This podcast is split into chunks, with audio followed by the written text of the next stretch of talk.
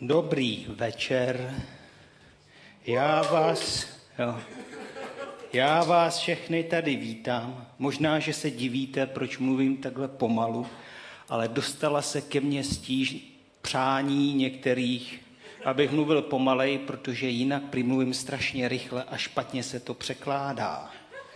Takže my dnes budeme... Takhle se fakt nedá mluvit, jo. To budete muset zvládnout, jo. Budeme pokračovat v sérii, kterou jsme začali před několika týdny. To série Root.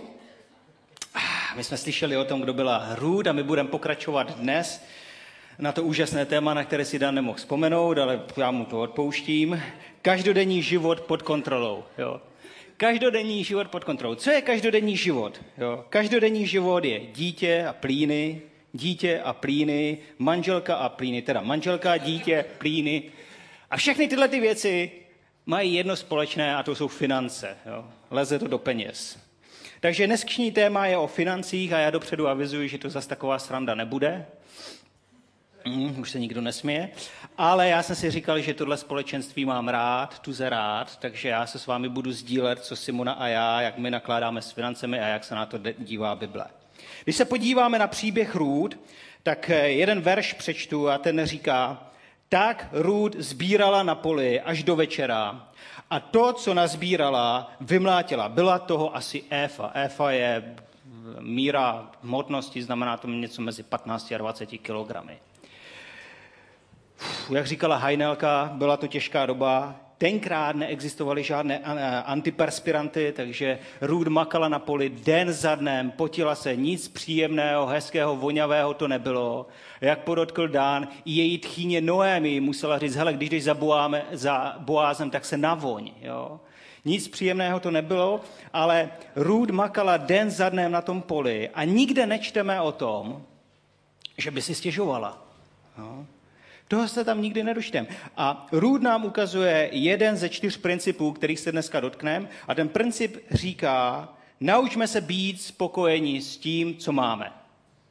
Naučme se být spokojeni s tím, co máme. Jednoduše se to řekne, ale hůř se to dělá. Shodneme se asi na tom, že Šalamoun byl docela chytrý chlap, eh, možná i hezký, ale byl chytrý chlap, a ten ve sbírce přísloví řekl, důsledkem nebo odměnou za pokoru a respekt před Bohem je bohatství, sláva a život. Jo, bohatství a sláva bez života jsou ti naprt, takže bohatství, sláva a život pramení z toho, že jsme pokorní a máme respekt před Bohem. Jo. Naučme se být spokojení s tím, co teď máme. Jednodušeji se to řekne, než dělá. A v naší rodině to není výjimkou. Já, když jsem byl teďka nedávno s Eliškou za velkou louší, tak Eliška mi říká, tati, tati, tati, to je tady divný. Jo. Chodí s námi na snídaní někam do restaurace, na oběd do restaurace, do večeře na restaurace, jo. nebo na večeři do restaurace, tak, na večeři do restaurace. A ona mi říká, oni neumí vařit ti američani. Jo. A jsem jako, pff, na to se těžko odpovědět. Ale uznej, jako kdyby vařili, mě bylo by to lepší, chutnější. A víš co, víš, kolik peněz by ušetřili. A když říkají, že ne, sotva zaplatí svoje životní účty, oh, kolik peněz by mohli ušetřit. A já jsem si pomyslel, uf, už vidím, po kom ta holka zdědila geny. Jo? A já jsem nedávno uh, t, viděl jeden průzkum a tam se říká v tom průzkumu, že my raději vidíme do talíře někoho jiného. Jo? Takže my Češi, a zvláštně je, že to jde vždycky z východu na západ, jo? že z východu my se díváme do talíře těm na západ. Co mají na západě? A my si říkáme, o, kdybychom měli takové příjmy, jako mají Němci nebo Američani, fů, to by byl jednoduchý život. No jo, ale nám do talíře koukají zase Ukrajinci. Jo? A Ukrajinci říkají, po, kdybychom měli takový příjem, jako mají Češi, to by bylo jednoduchý, proto jich tu máme tolik. Jo. Jenže uh, Ukrajincům se do talíře dívají Mongolci. A Mongolcům se dívají do talíře Amer... Ne, tam prostě ta hranice končí. Jo. Ale je jednodušší se dívat do talíře někoho jiného. Já jsem teď nedávno četl uh, ještě rozhovor se dvěma muži. Jeden je bohatý a druhý je míň bohatý, ale i ten míň bohatý si troufnu říct, že je bohatší než my všichni dohromady za 100 let. A byl to rozhovor s Nikolasem Cagem a, a ten druhý člověk byl Warren Buffett. A Warren Buffett byl zajímavý, on říká, já prostě si nepotřebuju koupit druhý dům, mě stačí ten, který mám. Není úplně nejnovější, ale, ale mě stačí. Auto, já si nepotřebuju koupit nové auto. Není nejnovější, ale jsem spokojen s tím, co mám. Naopak Nicolas Cage, pravda, se svým jenom mírně nadprůměrným příjmem, není schopen s tím příjmem výjít, protože má slabost a kupuje jeden dům, druhý dům, vilu, zámek, ostrov, až najednou došel do bodu, mě chybí prachy. Takže musel vilu, druhou vilu, zámek, ostrov prodávat za podstatně nízkou cenu. A tady tenhle ten příběh, tato skutečnost nám ukazuje, že to základní těžiště neleží v příjmech, ale s tím, jak s těmi příjmy nakládáme. A Bible neříká v zásadě nic konkrétního, jak znásobit 33krát své příjmy. Na druhé straně Bible je naprosto plná toho, jak máme spravovat to, co už nám bylo dáno. Kdybych použil slovník 21. století, tak bych řekl, že nemáme řešit až tolik fundraising, jako že máme být asset managery, správci aktiv. No jo? A co je alfou a omegou dobrého správcovství? Podle mě alfou a omegou dobrého správcovství je desátek. A si říkáš, no jo, to jsem mohl tušit. Jediné, co církev zajímá, je desátek. No, upřímně mě je celkem šumafuk, jestli dáváš desátek nebo ne. Bůh a jeho existence není závislá na tom, jestli ty dáš desátek, já dám desátek, Bůh existuje i bez našich desátků. Mimochodem, celosvětový průzkum říká, že jenom 3 až 5% křesťanů odvádí desátek, takže kdyby Bůh závisel na těch desátcích, tak už je dávno po něm. Ale, ale, ale Bůh není závislý na tom desátku a když Bůh říká, že máme dávat desátek, tak je to asi kvůli nám. A já se odprosím od všech teologických řečí a úvah, proč je dobré dávat desátek. A řeknu ti tři praktické důvody, které se odrážejí do života, proč dávat desátek. Důvod číslo jedna je priority. Eh, desátek, dávání desátků eh, nám pomáhá tříbit priority. Já si vzpomínám, když my jsme se se Simonou vzali před 17,5 lety, někteří z vás ještě nebyli na světě, a my jsme se vzali a byli jsme chudí jak kostelní myš. Jo.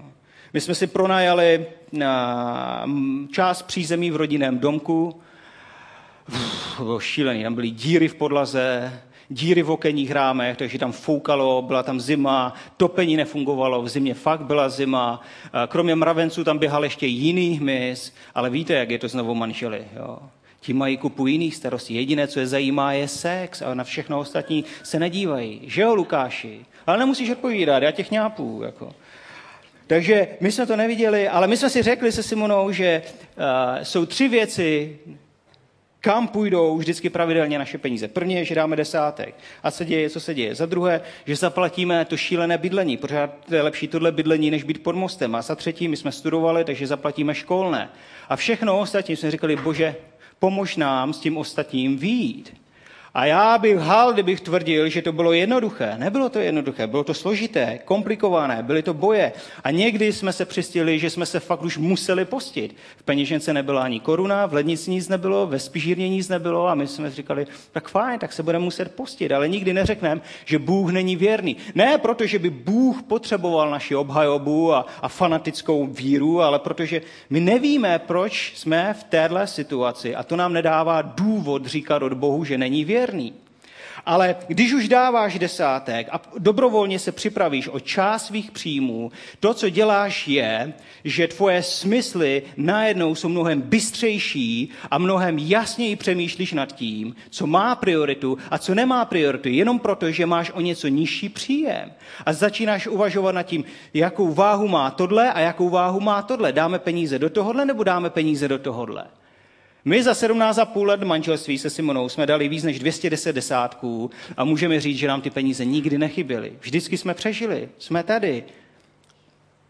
A upřímně, nikdo z nás, teda nechci se nikoho dotknout, ale nikdo z nás nebude mít takový příjem, aby si za ty peníze mohl koupit cokoliv si přeje. Takže pokud nikdy nenastane tato situace, tak to znamená, že vždycky po celý zbytek života budeme řešit, co má prioritu a co nemá prioritu. A desátek nám v tom může mnohé naučit. Druhý praktický důvod je, že desátek um, nás učí vybudovat charakter.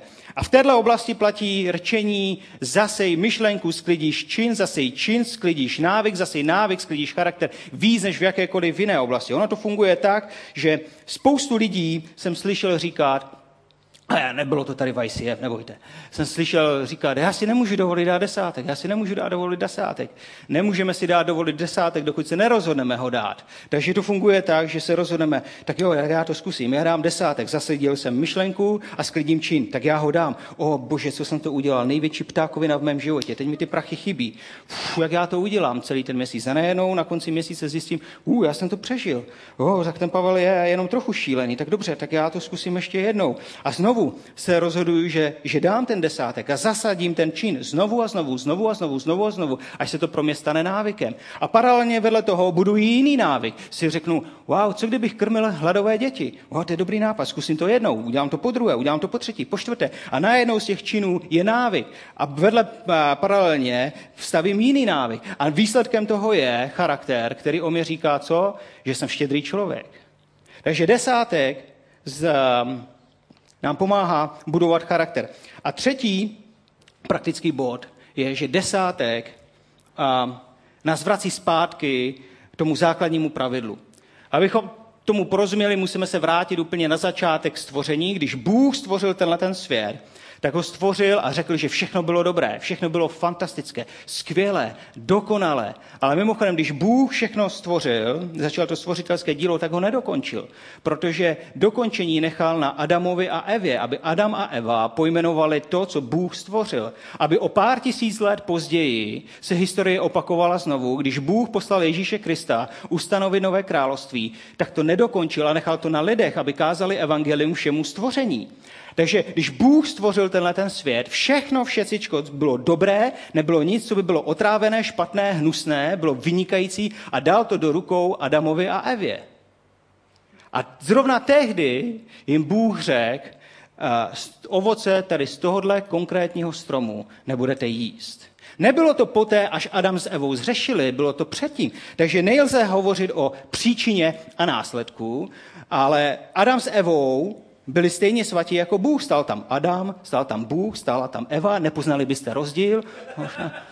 Nepoznali byste rozdíl, všichni tři byli naprosto svatí a přesto jim Bůh řekl, dal jsem to vám do rukou, ale ovoce z tohohle stromu nebudete jíst. Když opustíme všechny ty logické úvahy a zůstaneme u té ekonomické podstaty, tak jinými slovy Bůh jim říká, všechno, co jste dostali do rukou, nevyužijete sami pro sebe, ale je tu nějaká malá část, kterou dáte stranou a vůbec se jí nedotknete, bude pro vás svatá. A to, co se posléze stalo v zahradě Eden, jak by řekl Tomáš Sedláček, byl hřích nad spotřeby. Protože oni spotřebovali víc, než měli.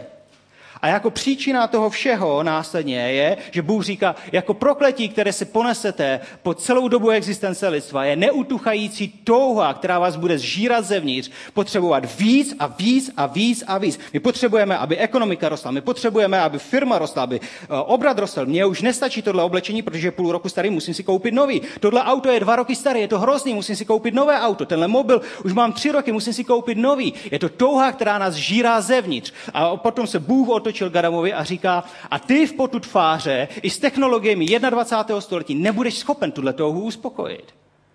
A ne náhodou je v Bibli v Novém zákoně napsáno, bratři, sestry, nepřipodobňujte se tomuto světu, ale proměňte se obnovením své mysli, tak, abyste poznali, jaká je boží vůle, že je dobrá, liba a dokonalá. Jinými slovy se tady říká, bratři, sestry, nejednejte jako tenhle ten svět, který skonzumuje úplně všechno, ale promiňte se, buďte jiní. Jak? Že dáte svoji, nastavíte, dáte svoji mysl do původního nastavení. Jaké je původní nastavení? To, které bylo v zahradě Eden. Že ne všechno, co je dáno do našich rukou, skonzujeme sami pro sebe. A tehdy poznáte, že Boží vůle je pro vás dobrá, liba a dokonalá.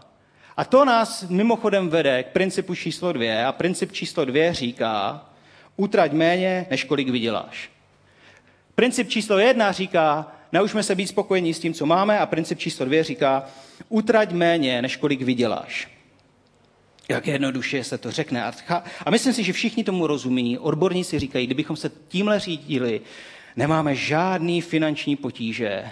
A mi přijde, že pouze jeden jediný lidský druh to nechápe prostě. Homo sapiens politicus. Jo. Nezapomenu na výrok Jiřího Paroubka, to je ten s tou eh, bradavicí. Jo, tady. Všechny státy v Evropě si půjčují a žijí na dluh a, a, a, a ty peníze se neplatí. zpátky. Já jsem si říkal, wow, kdo tohle může říct? Jako. Mimochodem, zadlužení České republiky se blíží 1,7 bilionu korun. Rok co rok zadlužení republiky stoupne o 100 miliard korun. Takže pokud chceme splatit tenhle ten dluh, pak to znamená, že následujících 60 let už si nesmíme nic půjčit a ještě vracet 30 miliard rok co rok. Já nemám šanci se toho dožít, možná jenom mé děti. V Bibli nenajdeme nic pozitivního, co se týče dluhu. Nenajdete tam žádnou pozitivní zmínku na téma dluh. A když jsme zmínili toho Šalamouna, řekli jsme si, že to byl celkem chytrý chlapí, tak on řekl ve sbírce přísloví říká, že dlužník, eh, že, jo, že dlužník je otrokem svého věřitele. Dlužník je otrokem svého věřitele. Žijeme ve světě instantních polívek, žijeme v světě instantní kávy, instantních nudlí, proč bychom ztráceli čas, můžeme mít všechno hned. Eh, proč by se strápil se svíčkovou se šesti? Kup si to tady v Tesku, mrskni do mikrovlnky, za minutu máš svíčkou. Ztrácíme schopnost překonávat překážky, přirozenou schopnost překonávat překážky a jít ku předu. Začínáme být netrpěliví, nejsme vytrvalí a to, co rodiče budovali po desítky let, úroveň, kterou si budovali po desítky let, chceme za dva, za tři roky. A do téhle situace přichází všechny eh, finanční instituce s nabídkou, ale víš co, můžeš si to dopřát hned.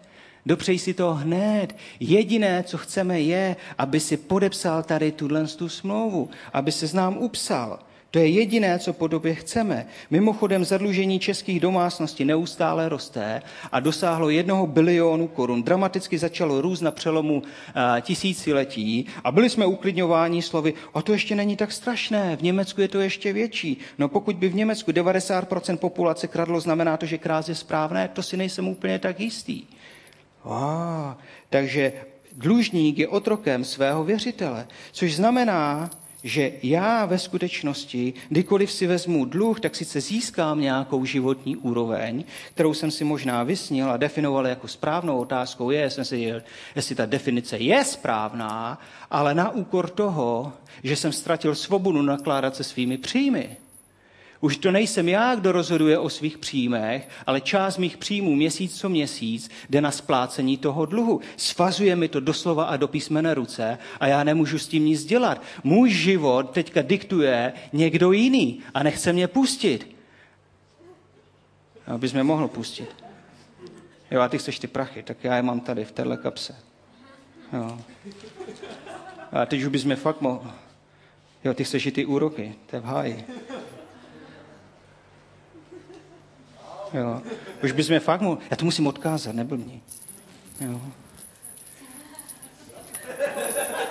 No. Ale počkej, dej mi ty prachy. Simona by se zlobila, že takhle utrácím peníze. V tom lepším případě přijdu o hodně peněz.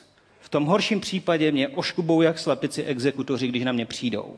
A si říkáš, to je jenom metafora, to je jenom metafora. To není metafora, to je realita. Taková je realita. Jestli chceš slyšet metaforu, tak v přísloví Šalamoun říká, synu, jestli se zavázal rukou dáním, což je mimochodem synonymum, jestli se zadlužil, tak ti říkám, učiní tohle, eh, nedej, nedopřej očím spánku, zachraň se jako gazela z ruky lovce, jako pták z ruky ptáčníka. A já jsem si říkal, a proč gazela?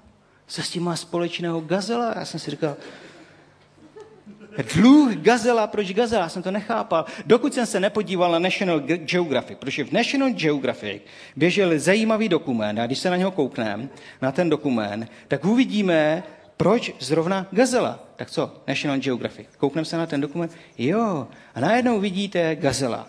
Gazela je zvláštní stvoření, který má speciální senzor na to, když se blíží nebezpečí. Wow, gepard. Gepard je nejrychlejší zvíře na zemi je zrychlení má lepší než Ferrari. Z 0 na 100 to dá pod 2,5 vteřiny. Jeho maximálka je 130.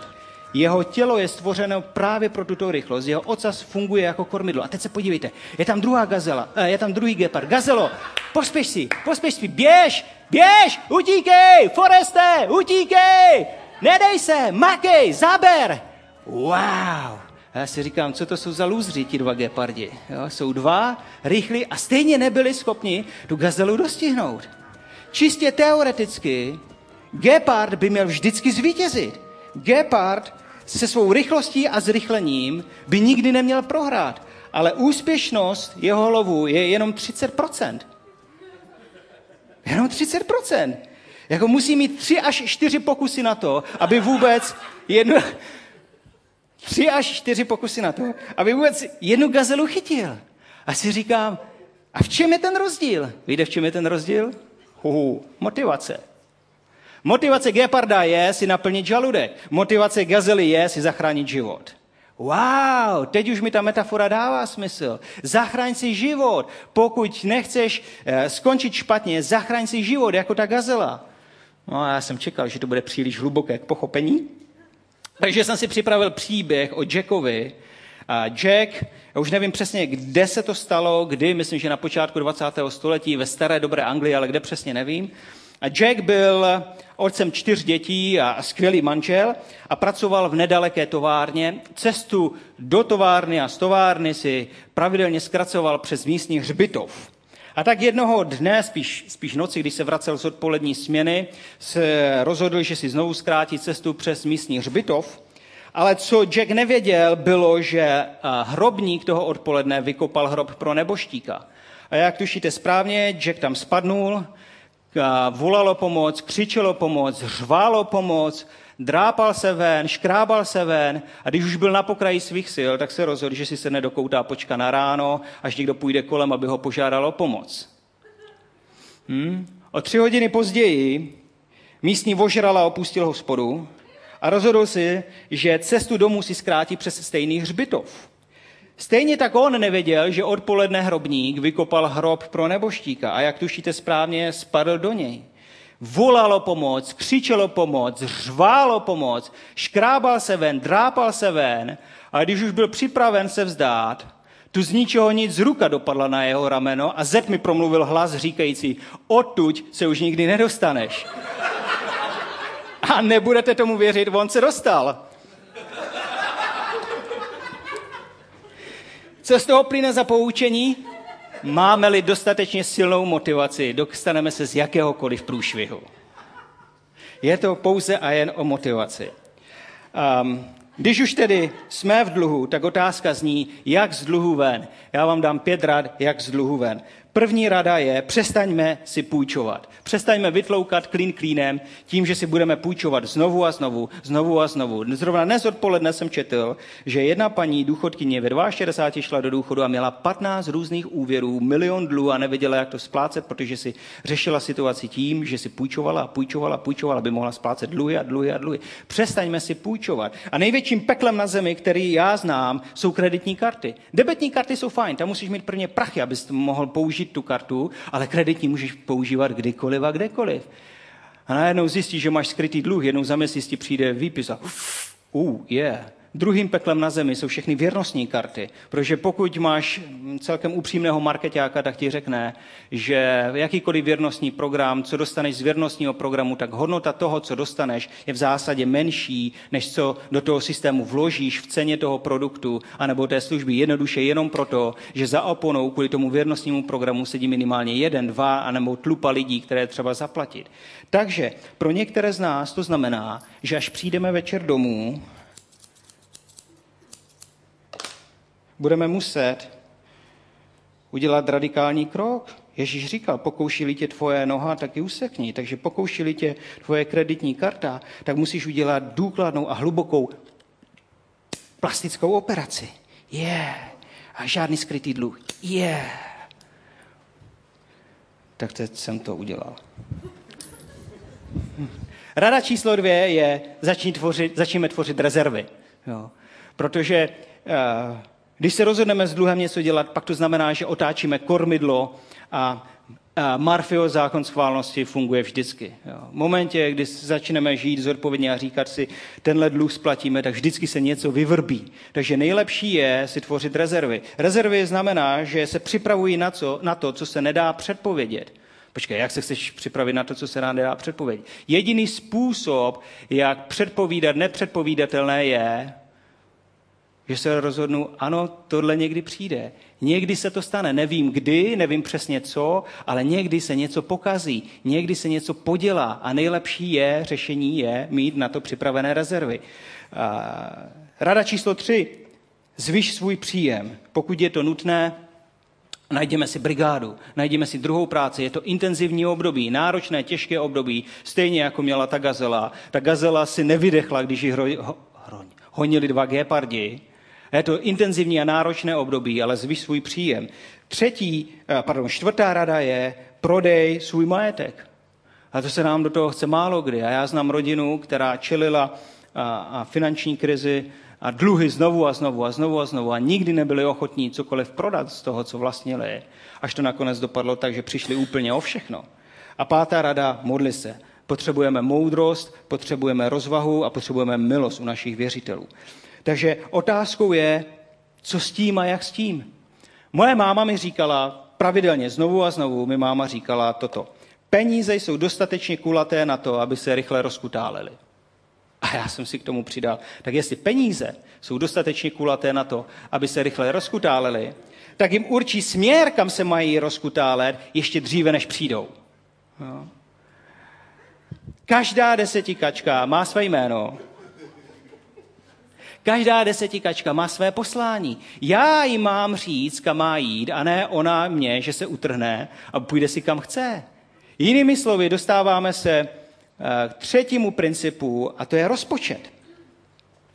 Rozpočet není špatné slovo. Rozpočet není nic hrozného. My se Simonou za 17,5 let manželství jsme dali dohromady 210 měsíčních rozpočtů.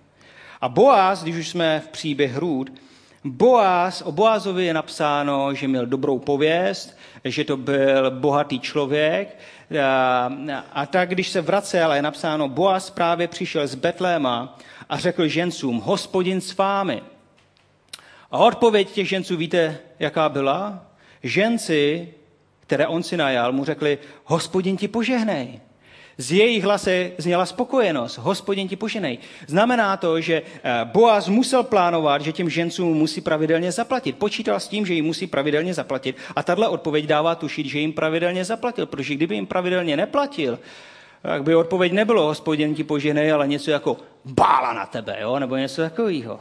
A Boaz největší pravděpodobností pracoval s rozpočtem a není to něco, co by bylo neobvyklého, protože o pár set let později Ježíš říká, když někdo z vás chce postavit věž, co pak si napřed nesedne, nespočítá náklady, máli na dokončení stavby, Ježíš nám jednoznačně tady ukazuje, že máme pracovat s rozpočtem, že máme fungovat na rozpočtu a podívat se na tohle mám a na tohle nemám. Je férové a naprosto správné si, že na tohle mám a na tohle nemám. Sorry, na tohle nemám a na tohle mám. A máme fungovat podle nějakého rozpočtu. A důvod, proč mít rozpočet, jsou primárně tři. Za prvé, rozpočet nás učí ctít autority. Jak to myslíš? No, my sami si dosadíme malou autoritu jménem rozpočet a pak se rozhodneme tu autoritu respektovat. A upřímně, jestli někdo má problém respektovat rozpočet, autoritu, kterou si sam zvolil, jak si můžeme být jistí, že bude respektovat větší autoritu, kterou si vůbec nezvolil? Třeba prezidenta. Jo? Jo. Rozpočet taky přináší stabilitu. Rozpočet nám pomáhá prožívat turbulentní o, situace a okolnosti klidněji. Znamená to ale taky, že musíme zapojit svůj mozek. Jo. Bůh nám stvořil mozek ne proto, abychom měli uh, něco těžkého mezi levým a pravým uchem. Jo. Nebo aby mozek nám řekl, mě se chce čůrat. Jo. Nebo už je pozdě. Jo. Bůh nám stvořil mozek, abychom ho používali. No tak ho používejme. A třetí věc, když dáváme dohromady rozpočet, při nejmenším já se Simonou, když dáváme dohromady rozpočet, tak vždycky je to o tom, pff, tolik požadavků, ale na všechny se dostane. Takže určujeme priority, co má prioritu a co nemá prioritu. A mnohokrát jsme slyšeli, že, že církev prostě není praktická, tak já jsem se rozhodl, že vám ukážu strukturu rozpočtu, tak jak probíhala zhruba u nás v rodině. Takže první ten a, a, rozpočet, struktura rozpočtu je, že jsme dávali desátek a pak je tam dluh. My naštěstí se Simonou jsme vstoupili do manželství bez dluhu. Uf, Jediné štěstí. V životě jsme měli dva dluhy, jeden jsme splatili a řekli jsme si, pff, už nikdy víc, už nikdy víc nechceme být otroky věřitele a sfazuje nám to ruce a nemůžeme dělat to, co chceme. A druhý dluh je hypotéka a děláme všechno proto, abychom ji umlátili k smrti co jak nejdřív. Jo. A když už dáváme dohromady rozpočet, to je třetí princip, tak dojdeme k čtvrtému principu. A ten čtvrtý princip zjednodušeně říká, nyní, potom, my, oni. Abych to, abych to vysvětlil, tak to začíná všechno s tím nyní. Nyní musíme se soustředit na situaci, v které jsme, peníze přicházejí a peníze odcházejí, ale to, co má prioritu největší, je naše rodina. Protože pokud ti někdo říká, že nemáš platit svoje životní výdaje, přestat se starat o svou rodinu, aby si mohl dát tam či onam. Prosím tě, přiveď toho člověka ke mně a já na něj z radosti budu skládat své nohy. Protože v Novém zákoně se píše, jestliže se někdo nestará o své vlastní a hlavně o členy své rodiny, zapřel víru a je horší než nevěřící. Takže funguje to tak, že my jsme zahledění do toho, co je teď. Řešíme to, co je teď. O, pane Bože, ať už je svatého berou se. To by bylo fajn dostat nějaký prachy. Uf, složenky, zase přišly složenky. Složenky zelený, nenažraný, hnus hnusný, zasplatit jeden dluh, druhý druh, třetí druh. Tati, prosím tě, pojedu letos na lyžák jako loni. Ne, drahušku, minule jsme si museli na to půjčit a my jsme se s mámou rozhodli, že takhle žít už nechcem. Ale slibuji ti, že někdy na hory spolu vyrazíme. No tak jo, fu, tohle jsem přežil. O bože, o haleluja, už je svatého berou se, peníze přišly. O, já mám dát desátek, tak dám desátek. O bože, co jsem to udělal, já jsem dal desátek, ty peníze mě chybí. O, jak já to udělám, zase složenky, asi dám nálož do té poštovní schránky, protože tak se ke mně složenky nikdy nedostanou. Pomoc! Já už to nezvládám. Bože, já bych si tak přála, abych se mohl nadechnout. O, miláčku, zrovna jsme splatili první dluh. To je fajn, že jsme splatili první dluh. Bude to trošku jednodušší.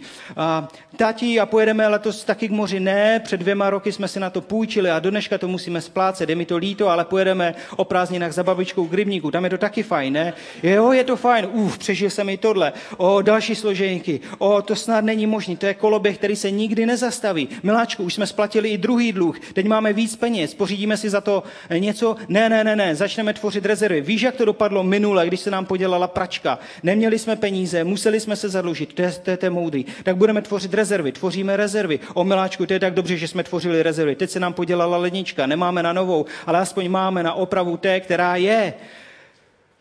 Opravíme tu, která je a tvoříme rezervy, umlátíme jeden dluh za druhým a najednou jsme schopni se svobodně nadechnout. Od toho, co bylo nyní, jsme schopni vzhlížet k tomu, co je potom. Mimochodem, 50% domácností a rodin v posledním průzkumu říká, že by měli problém dát z ničeho nic 9 000 korun wow, měli bychom tvořit rezervy. A my jsme se se Simonou rozhodli, že začneme tvořit rezervy a připravovat se na věci, které se nedají jen tak jednoduše předpovídat. A pak, když už jsme vyřešili nyní, zhlížíme k tomu, co je potom, což jsou předpokládané výdaje. Protože v domě moudrého, říká Šalamoun, je vzácný olej a poklad, ale hlupák všechno rozhází. Není umění všechno rozházet. Já nevím, jestli jste si toho všimli, nepotřebujeme speciální vzdělání na to, abychom všechno utratili. To jde snadno. Nepotřebujete na to dva vysokoškolské tituly. I osm tříd základky vám k tomu stačí, abyste rozházeli všechno. Ale potřebujeme zvláštní vzdělání na to, jak ty peníze neutrátit všechny. A tak přicházejí předpokládané výdaje. O, miláčku, děti by uvítali, kdyby jeli příští rok na tábor. Možná, že když teď budeme odkládat drobnou částku, měsíc co měsíc, měsíc co měsíc, tak dostaneme ty peníze a děti pojedou na tábor a budou mít radost. Co myslíš, že to je dobrý nápad? Jo, to je dobrý nápad. Hele, a za půl roku máme platit pojištění. Já nevím, jestli dáme tu cifru najednou. Možná, že kdybychom začali teď odkládat na to, co přijde, tak budeme schopni to pojištění jednoduše zaplatit. U, to je dobrý. Najednou jsme vyřešili nyní, vzhlížíme k tomu, co přijde a třetí část říká my. My hovoří o investicích. Protože dobrý člověk dá dědictví synům synu, říká Šalamoun. Dobrý člověk dá dědictví synům synům. Vzhlížíme na naši budoucnost. Co uděláme se svou budoucností? Co budeme dělat se svou budoucností? Jak má naše budoucnost vypadat? Mimochodem, pokud dáš 340 korun každý měsíc a se zhodnocením 6%, což je velmi konzervativní zhodnocení, které zahrnuje všechny výšiny a pády krizí, když začneš ve 20, tak v 60 máš na účtu milion a stojí ti to jenom 340 korun každý měsíc. Dobrý člověk dá dědictvím synu synu, svým vnoučatům a, a určujeme nás, naši budoucnost. Moje rodiče žili v těžké době, já to chápu, měli čtyři děti, ale to, co si já jsem si vzal od nich, je moudrost, která říká, že dluh není řešení, že vztah je víc než peníze a že život může být krásný i s minimem peněz. A na tom jsme se Simonou postavili. Dodržovali jsme všechny tyhle ty čtyři principy a Bůh nás zbohatil. A na můj úkol je zanechat dědictví svým dětem a svým vnukům a vnoučatům.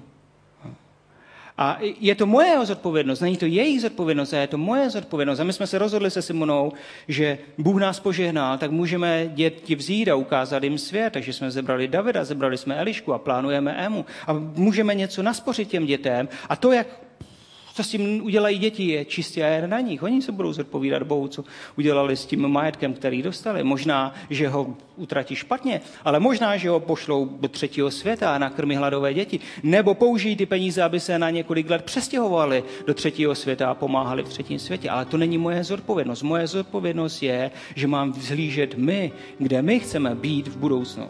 A když řešíme otázku my, automaticky vyvstává otázka oni.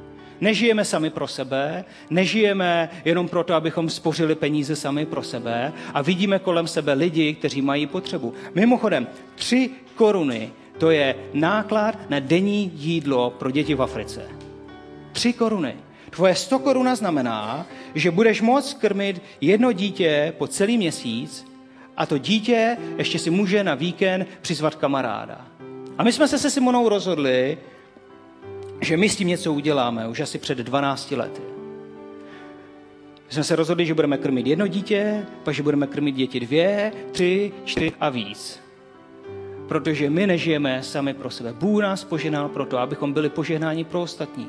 Je srdce rivné číst statistiku, že v České republice pouze 9% dospělých lidí pravidelně přispívá na dobročinné účely.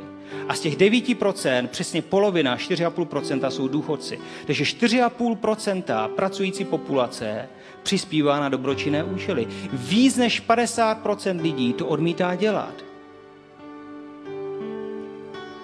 Čtvrtý princip říká nyní, potom, my, oni. A když už dáme ten rozpočet dohromady, tak pokud chceš v manželství, pak by měla panovat schoda s partnerem nad tím rozpočtem. Je třeba najít schodu, což není vždycky úplně jednoduché, každý může chtít něco jiného, ale je nutné nad tím najít schodu, protože je nutné, aby oba dva táhli za jeden pro vás. A když najdeme schodu, nad tím rozpočtem, pak je zapotřebí najít někoho, kdo bude kontrolovat dodržení toho rozpočtu a v případě potřeby zatáhne záchranou brzdu a řekne, hele, hele, tady jsme to v téhle kapitole trochu, trochu, trochu přetáhli a měli bychom hodit kotvu a přibrzdit, jinak se dostáváme do potíží.